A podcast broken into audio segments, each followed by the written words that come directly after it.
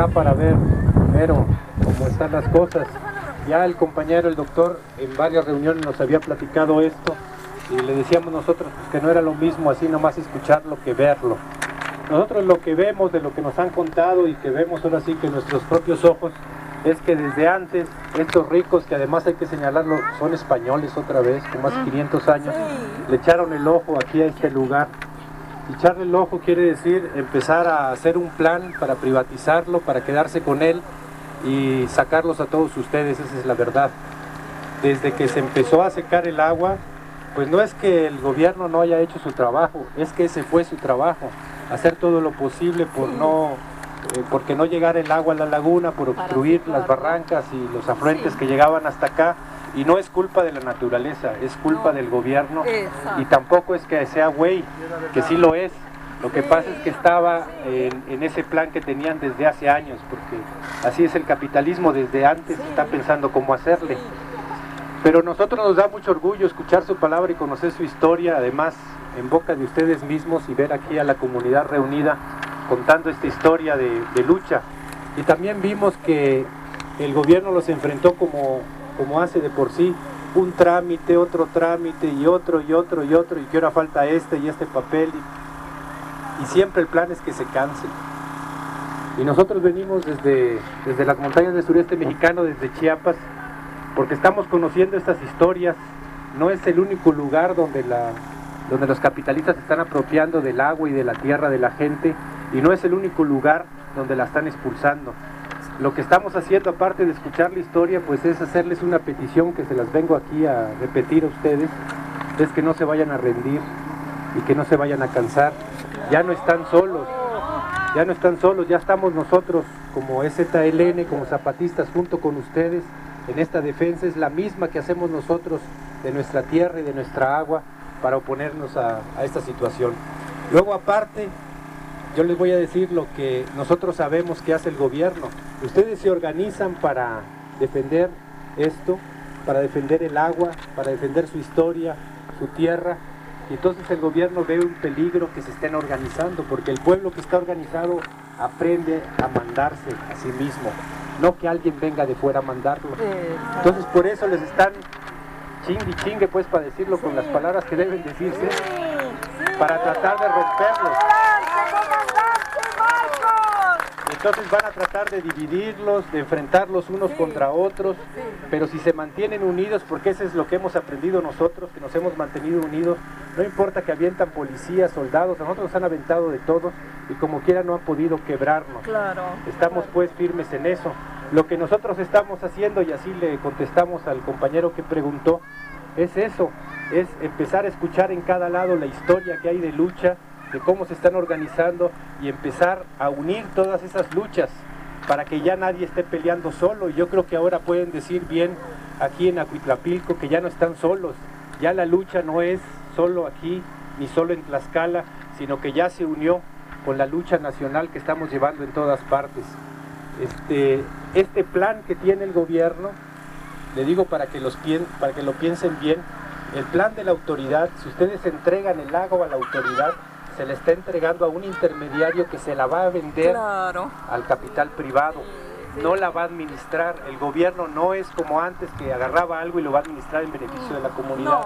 Ahorita nada más es un, un coyote para decirle su nombre, un intermediario que agarra las cosas y luego las malbarata porque ni siquiera las vende. Sí, porque no sabe. y nada más se queda con un dinero y se lo guarda.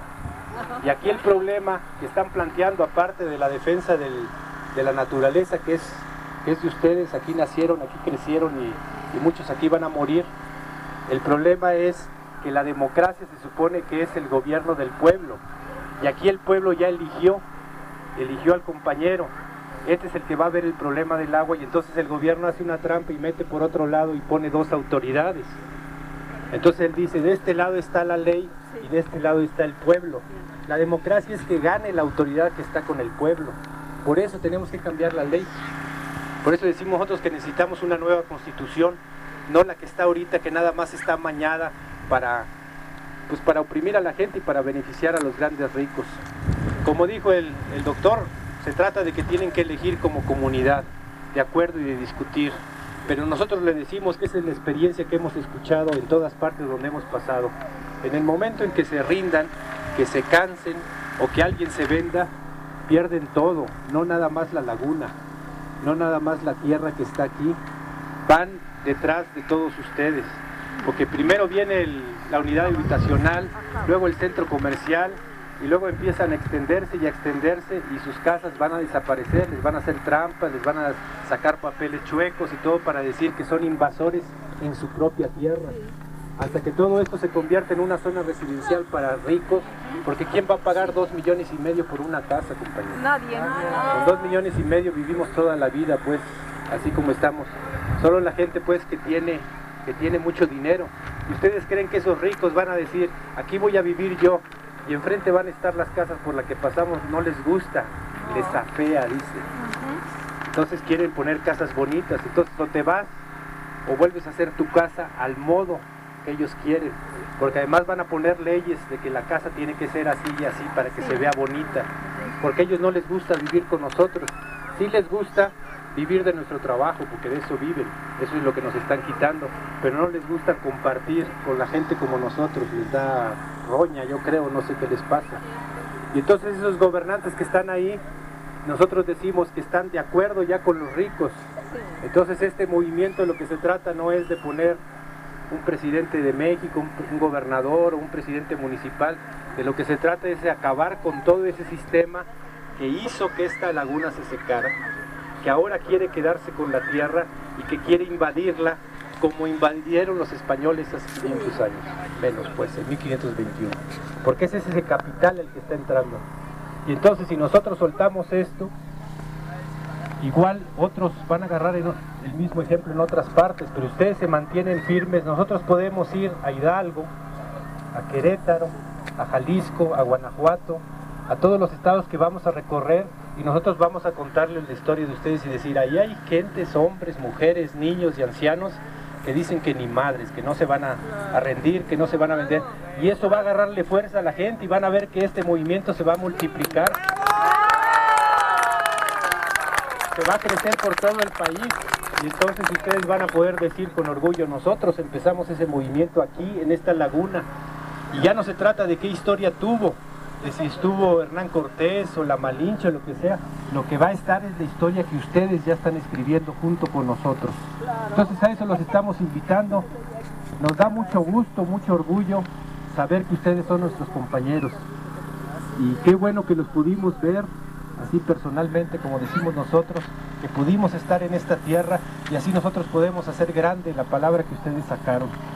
Yo vengo a decirles, compañeros, también lo que yo creo que ya se están dando cuenta, que no están solos, que su lucha ya no va a seguir solo aquí nada más en Tlaxcala, sino que ya va a crecer a todo el país y ya por la palabra que sacaron va a empezar a correr por todo, por todo el México de abajo, con gente sencilla y humilde, así como las que estamos reunidos aquí, y van a ver que esa lucha de ustedes les va a dar fuerza a mucha gente, y van a salir en las fotos sus rostros de ustedes, en los audios va a salir su voz de ustedes, y eso lo van a oír otras gentes y van a decir, esa gente es como yo, ya la vi, no es gente trajeada, no es gente bien vestida, es gente que es humilde como yo y que habla como yo. Entonces sí se puede. Si ellos organizaron y desafiaron a los gringos y a los españoles y a los gobiernos y se mantuvieron firmes, ¿por qué yo no? Y ese es el ejemplo que queremos nosotros que crezca por todo el país. Créanme pues, otra vez se los repito, que fue una gran lección la que nos dieron ahorita. Ahorita se dio pero se ve que le estuvieron preparando desde hace muchos años con su lucha. Y a lo mejor ustedes no están pensando que lo que están haciendo va a tener gran fuerza, pero llegó el día en que lo tiene. Y este es el día, porque a partir de ahora ustedes como comunidad pueden decir, nosotros somos parte de un movimiento nacional que va a cambiar completamente este país. Ya no es que nos van a, cantar, a contar los corridos o vamos a eh, escuchar las poesías o a leer los libros de historia, aquí es donde los estamos escribiendo. Entonces, gracias compañeros y compañeras que nos recibieron.